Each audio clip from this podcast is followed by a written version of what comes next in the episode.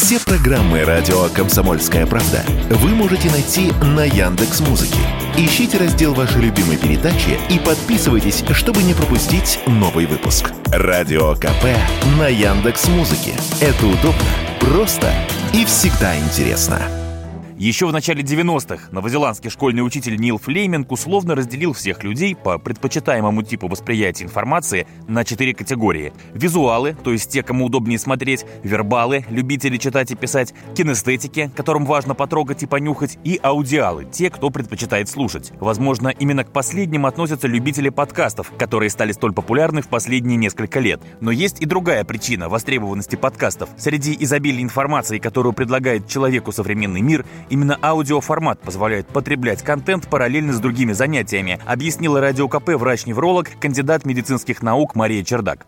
Когда ты выбираешь только звук, ты оставляешь для себя рабочим зрение. И поэтому это создает некоторое ощущение того, что подкаст позволяет более рационально свое время использовать. Очень часто люди выбирают подкасты как раз, когда они занимаются чем-то еще. Тем, что не требует участия активно головного мозга и что-то механическое. То есть во время вождения, во время того, когда они там занимаются фитнесом, например, на беговой дорожке, они слушают эти подкасты. А подкасты оставляют свободными э, э, руки, и ты можешь глазами что-то контролировать еще. А если ты смотришь видео, ты вынужден полностью погружаться а еще слушание, наряду с чтением, задействует больше участков головного мозга, чем, скажем, просмотр ТВ-шоу или роликов на Ютубе. Звук без видеоряда заставляет человека думать, сказала радио КП невролог Мария Чердак. Вот очень часто пожилые люди, вот я работаю с пациентами, которые страдают нарушениями памяти, деменцией, и очень много клинических данных, которые показывают, что самый плохой вариант, когда человек сидит и смотрит телевизор. Это вот просто приводит к резко, э, к нарастанию скорости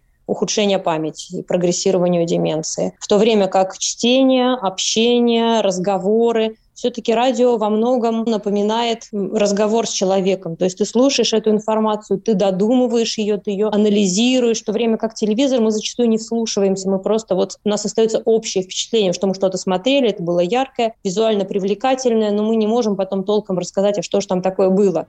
Ну, а я добавлю, подкасты на любой вкус записывает и наша редакция. Послушать можно на сайте radiokp.ru. Там же вы найдете этот сюжет и многое другое. Василий Кондрашов, Радио КП.